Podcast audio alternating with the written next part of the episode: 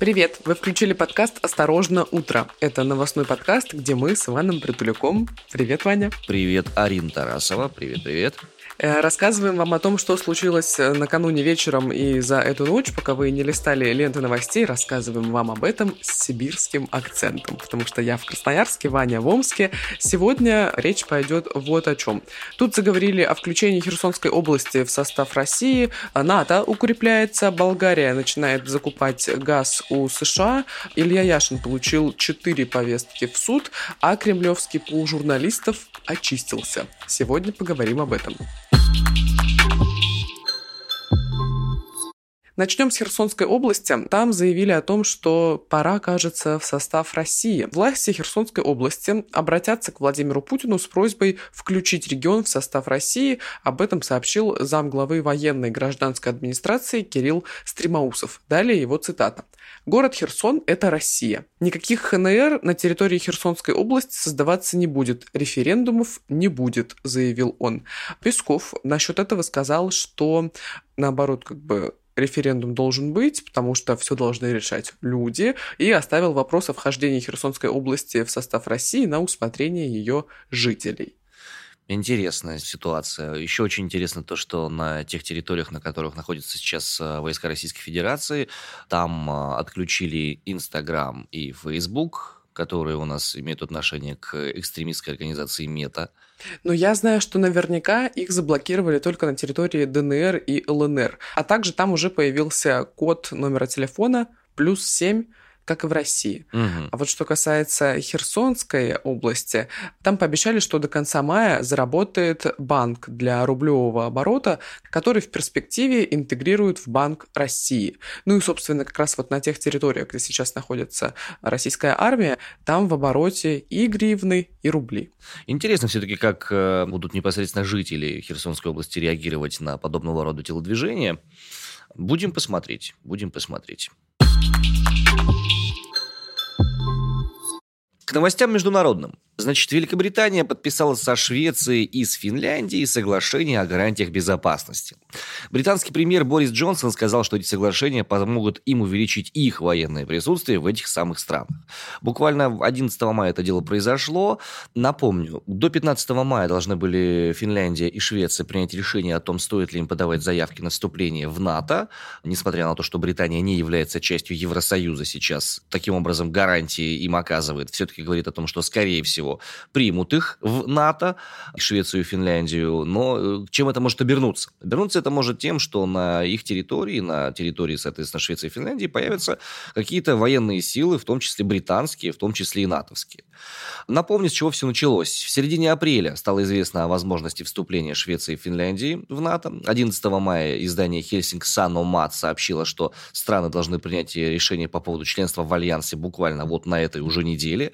Ну и премьер-министр премьер-министр страны Санна Марин сказала, что многие граждане поддерживают вступление в Альянс. Премьер-министр Финляндии, соответственно.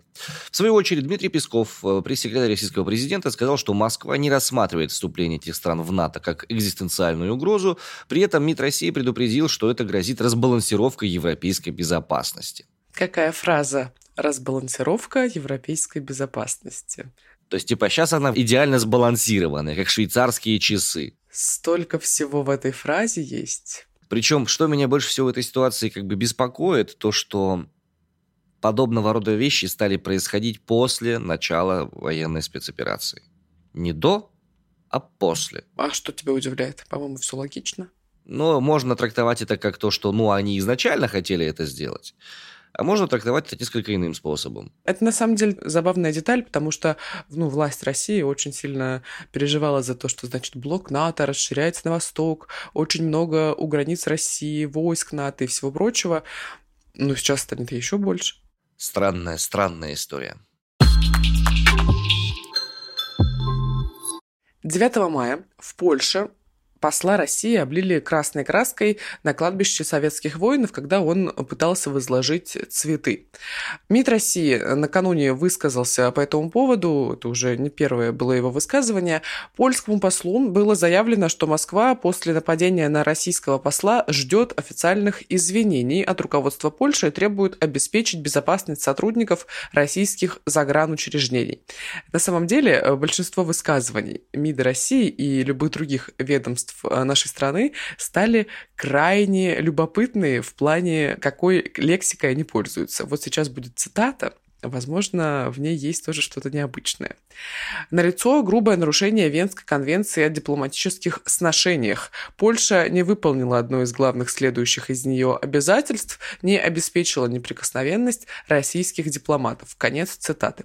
Решение о дальнейших шагах будет принято в зависимости от реакции Варшавы на российские требования, добавило Министерство иностранных дел России. В Москве накануне ночью появилась новость, облили краской табличку посольства посольства Польши после нападения на посла. Есть э, видео такое любопытное. Трое людей идут к посольству Польши. Ну, это, знаешь, так причем не прикрыто, все нормально, идем к посольству Польши. Ну, как бы неудивительно, что не прикрыто, потому что это как бы ответная реакция. Высокие дипломатические отношения. Высочайшие. Я вот думаю, если этот период будут когда-нибудь изучать в истории, они вот эти вот вещи как будут воспринимать? Как пример того, как надо или как не надо выстраивать? Потому что дипломатический язык, он может быть очень разнообразным, он может содержать самого разного рода фигуры, в том числе и действия, в том числе и какие-то резкие высказывания, в том числе и угрозы, потому что это, ну, сложный формат взаимодействия получается, в том числе и какие-то конклюдентные действия, а именно обливание там по табличке у посольства Польши краской и всего остального. Но это зависит от того, как будет все это дело описано в учебнике истории и в какой части мира человек будет эту историю изучать. Про учебники истории отдельная у нас будет новость еще, да. И вновь к международным новостям. Болгария братушки болгары, заявила, что сможет получать сжиженный газ из США дешевле, чем у «Газпрома». Первые поставки ожидаются уже в июне. А, напомним, ранее «Газпром» перестали поставлять газ в Болгарию и Польшу, потому что они отказались платить за него в рублях. При том, что, допустим, в Болгарии почти 90% потребляемого республикой газа поставлялись именно из России. Что там происходило? В начале апреля Болгария сказала, что продолжает платить за российский газ в евро. И это был ответ на подписанный 1 апреля Путиным закон, который обязывает недружественные страны рассчитываться за поставки в рублях. В республике сказали, что, господа, это нарушение правил контракта. В контракте нигде не указано о том, что платить нужно только в рублях. Это нам неудобно, невыгодно, поэтому мы этого делать не будем. С 27 апреля, соответственно, «Газпром» прекратил поставки в Болгарию, поскольку оплату в рублях не получал. Премьер-министр Премьер-министр Болгарии назвал этот шаг грубым шантажом, и в то же время представитель правительства Лена Бориславова сказала, что риска для энергобезопасности страны не существует. Минэнерго Болгарии сказали, что они полностью выполнили свои обязательства, произвели все платежи, которые требуются по договору, своевременно, строго в соответствии с пунктами, но, тем не менее, не получилось у них дальше эти отношения продлить. Глава Еврокомиссии Урсула фон дер Ляйен сообщила, что Болгария и Польша все равно получат необходимый им объем газа, но от соседних по Евросоюзу стран. В свою очередь, Еврокомиссии назвали отключение Болгарии от газа нарушением России контрактов. В свою очередь, в Кремле не исключили, что и другие страны, кроме Болгарии и Польши, перестанут получать российский газ, если не будут платить за него в рублях. Собственно, буквально вчера заявила Болгария о том, что они собираются покупать газ у США. Точная сумма контракта не называется, но они сообщают, что это будет дешевле, чем взаимодействие с «Газпромом». Чем отличается американский газ от российского? Составом, стоимостью доставки. Угу. Ну, это если это коротенько. Ну, в общем, у них будет другой газ отныне. Ну, да, и, судя по всему, платить за него они могут в том, в чем они хотят. Ну, хорошо, с новым газом. На российского политика оппозиционера Илью Яшина составили сразу четыре протокола о дискредитации армии России. Он об этом написал в своих соцсетях и опубликовал судебные повестки. Ближайшее рассмотрение дел проведут в Тушинском суде 20 и 25 мая. Дело в том, что Илья Яшин достаточно много опубликовал пацифистских постов и высказываний в своих соцсетях. Ну и, собственно, вот итог имеем четыре целых протокола. В своих соцсетях он э, продолжает утверждать, что он планирует прийти на эти суды, что он будет выступать с открытым забралом, как он говорит, и будет продолжать поддерживать ту позицию, которую он изначально в отношении военной спецоперации занял. Ну да, вот его цитата «Бегать и прятаться ни от кого не буду, от слов своих не откажусь». Дискредитируют армию, с моей точки зрения, те, кто развязал то, что происходит. Чуть-чуть скорректирую я цитату Ильи Яшина, прошу прощения. В связи с требованиями закона, да. Жалко будет, если посадят парня. Ну, лично мне. Я вообще не люблю, когда людей сажают. Ну да. Мне как-то это претит. Как человеку, который вырос в Сибири, место, куда в принципе ссылали всех людей сидеть, как жителю города, который гордится тем, что в нем сидел Достоевский, я, честно говоря, уже устал, что приходится гордиться тем, что кто-то где-то сидел. В Кремле решили почистить президентский пул журналистов. Ряд СМИ, которые раньше участвовали в журналистском пуле, который освещал деятельность президента Владимира Путина, они покинули его по разным причинам. Об этом сообщает пресс-секретарь главы государства Дмитрий Песков. Интересная история произошла буквально вчера. Выяснилось, что издание «Медуза», которое признано в России иноагентом, э, его журналист, он исчез. Его просто выкинули из чата, в котором собирались журналисты президентского пула. Причем из какого чата? Из чата в ICQ.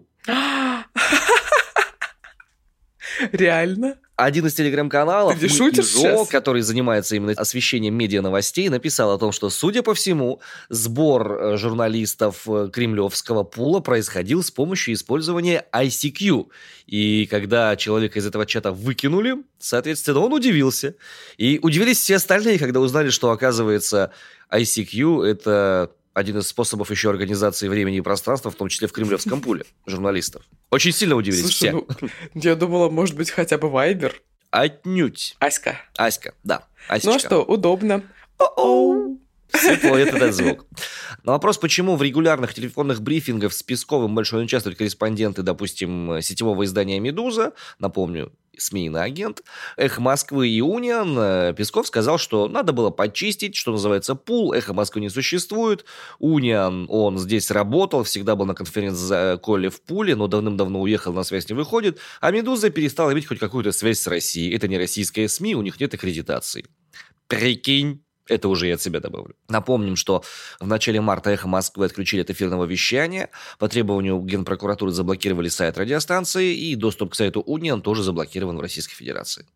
Ну, если «Медуза» никак не относится к России, и вообще абсолютно не российская СМИ, но мне кажется, тут, конечно, не с идеологической точки зрения Дмитрий Песков имел в виду, а как бы то, что «Медуза» не базируется на территории России, то кто же тогда российская СМИ? Ну, судя по всему, все те, кто ходит в «Газпром Медиа». Ну да, в принципе, выбор большой. Вот у нас есть РБК, э, РИА Новости, ТАСС, Интерфакс, Газета.ру, Лента.ру, мне вспоминается момент один из э, моей жизни, богатой э, журналистской, когда я ездил в, в загнивающую Америку. Мне всегда прикольно было с утра выходить в холл отеля, где мы жили, потому что там перед тобой было всегда три телевизора, как минимум. Угу. И на этих трех телевизорах шли три разных телеканала. И когда они одновременно показывали новости с субтитрами, чтобы звук не мешал, можно было смотреть, как они один и тот же инфоповод с трех разных сторон преподносят.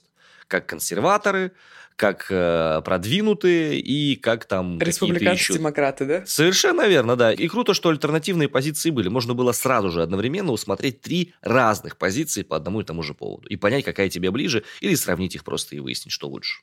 Любопытно, что сейчас Fox News американский, он же максимально поддерживает Россию во всем происходящем. Но почему любопытно? Ну, это их позиция такая. Вот да, такое может быть. Ну да. Есть альтернативные каналы, которые не поддерживают. Ну да, CNN, например. Например. Это и есть свобода средств массовой информации. Они могут выражать разные позиции людей, которые живут на территории этой страны, да и где-то еще. Разные, не только одна. Не только лишь. Так, ну что, вернемся в школу. Школьные учебники по истории обновят до конца года. Об этом заявил глава Минпросвещения Сергей Кравцов. Мы с вами уже рассказывали о том, что сейчас учебники истории, так сказать, зачищают от э, упоминаний Украины, Киева и в общем, других прочих украинских названий. Историческое просвещение будет усилено. В начальных классах оно начнется с 1 сентября, об этом сказал Кравцов. И тоже раньше уже было это решено, что будут ученики изучать историю Родины с начальной школы. А сам урок истории будет проходить в рамках других предметов, например, окружающий мир, основы религиозных культур и светской этики и прочее. Вот и пригодились РКСы. А что-то я не поняла, почему история должна проводиться в рамках другого урока? Я тоже не совсем понял, в чем механика этого.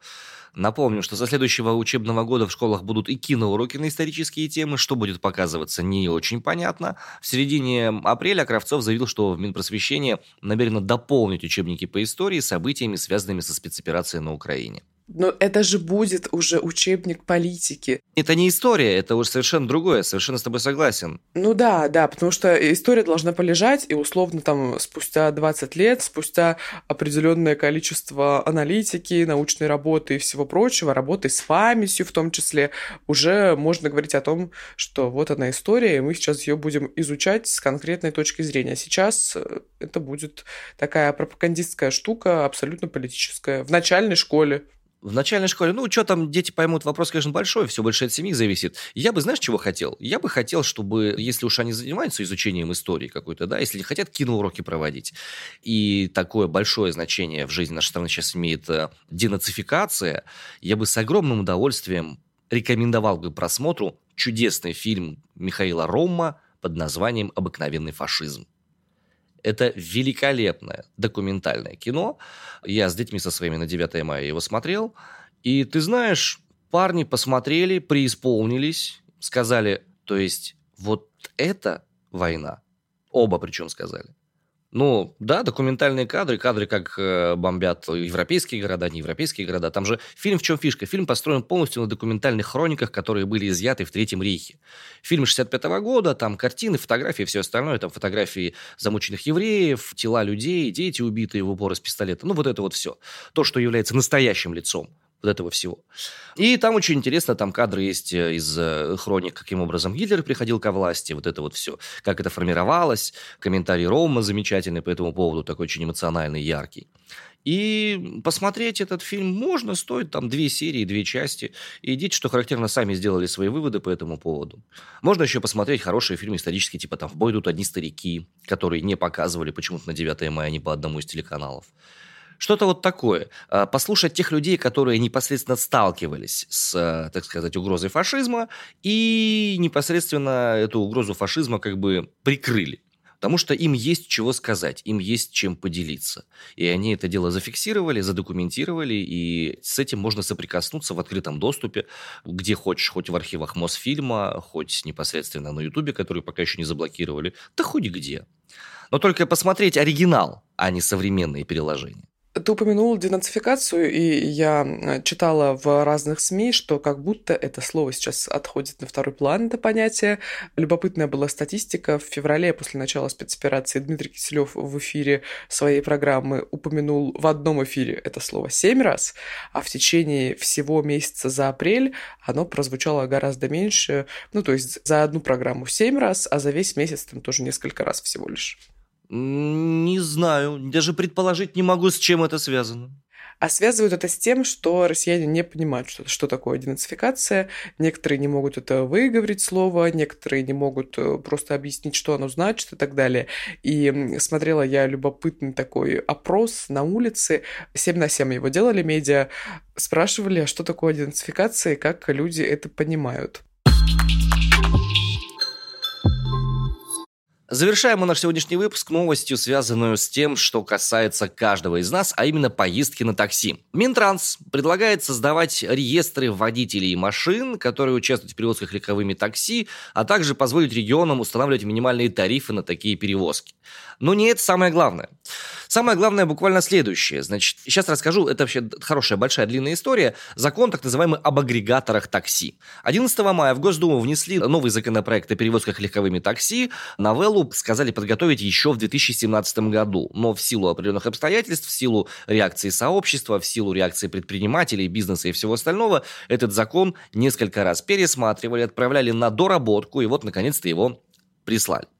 Как отмечается в пояснительной записке, в минувшем году рынок такси рос только за счет агрегаторов такси, и подавляющее большинство заказов россияне делали через приложение.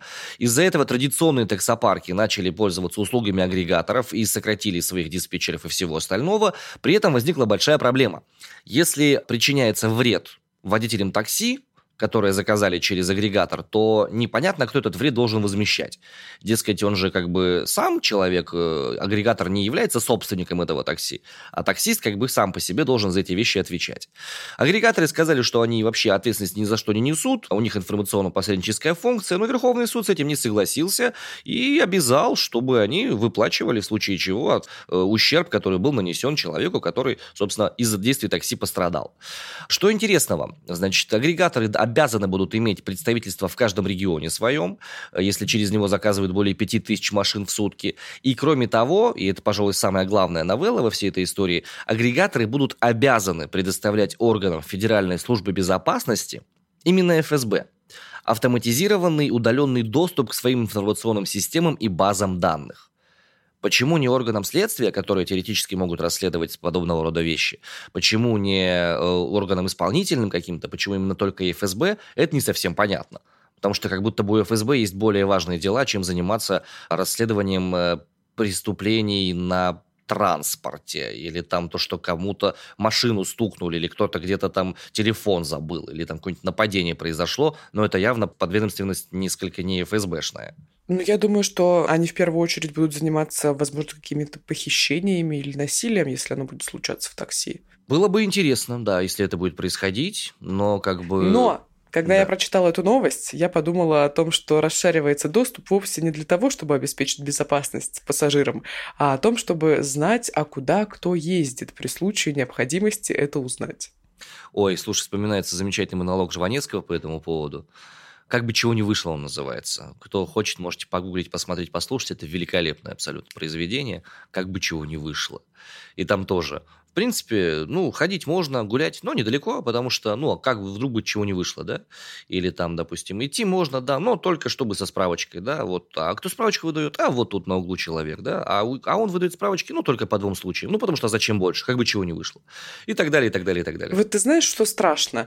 Возможно, если этот законопроект действительно хотят сделать как бы в целях безопасности и всего прочего, то страшно то, что думается в первую очередь вовсе не о желании обеспечить безопасность э, жителям нашей страны и людям, которые пользуются такси, а думается в первую очередь о том, что о, сейчас за мной еще тут будут следить, куда я, значит, езжу и так далее. Ну, возможно, это моя паранойя просто, и никто больше об этом и не подумал. Нет у нас для вас других новостей на сегодня, драгоценные наши. Вот такие вот у нас новостные ландшафты, такая у нас новостная повестка в последнее время. Но, тем не менее, есть вещи, которые не могут не вызывать удовольствие и радость. В Сибири теплеет. О, у меня сегодня обещали плюс 24, и все, так за 20 будет держаться ближайшую неделю точно.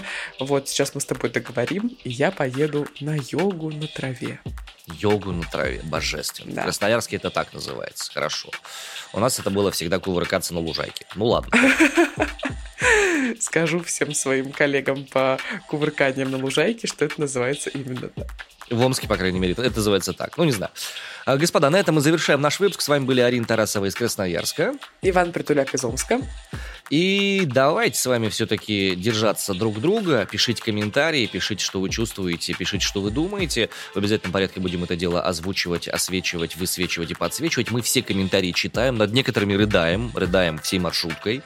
Э, потому что вы иногда попадаете прямо в наше сердечко, когда говорите нам то, что числительное неправильно вы склоняете, и саратовского губернатора Самарским называете и наоборот. Фактически ошибки я лично свои признаю. Извините, пожалуйста, иногда бывает. Вот. Но будем стараться быть более тщательными и еще тщательнее вычитывать все то, о чем мы с вами сегодня разговаривали. Берегите себя, помните, что у вас всегда есть родные и близкие, помните, что у вас есть мы. Подкаст «Осторожно, утро». Любим, целуем. Пока. Пока.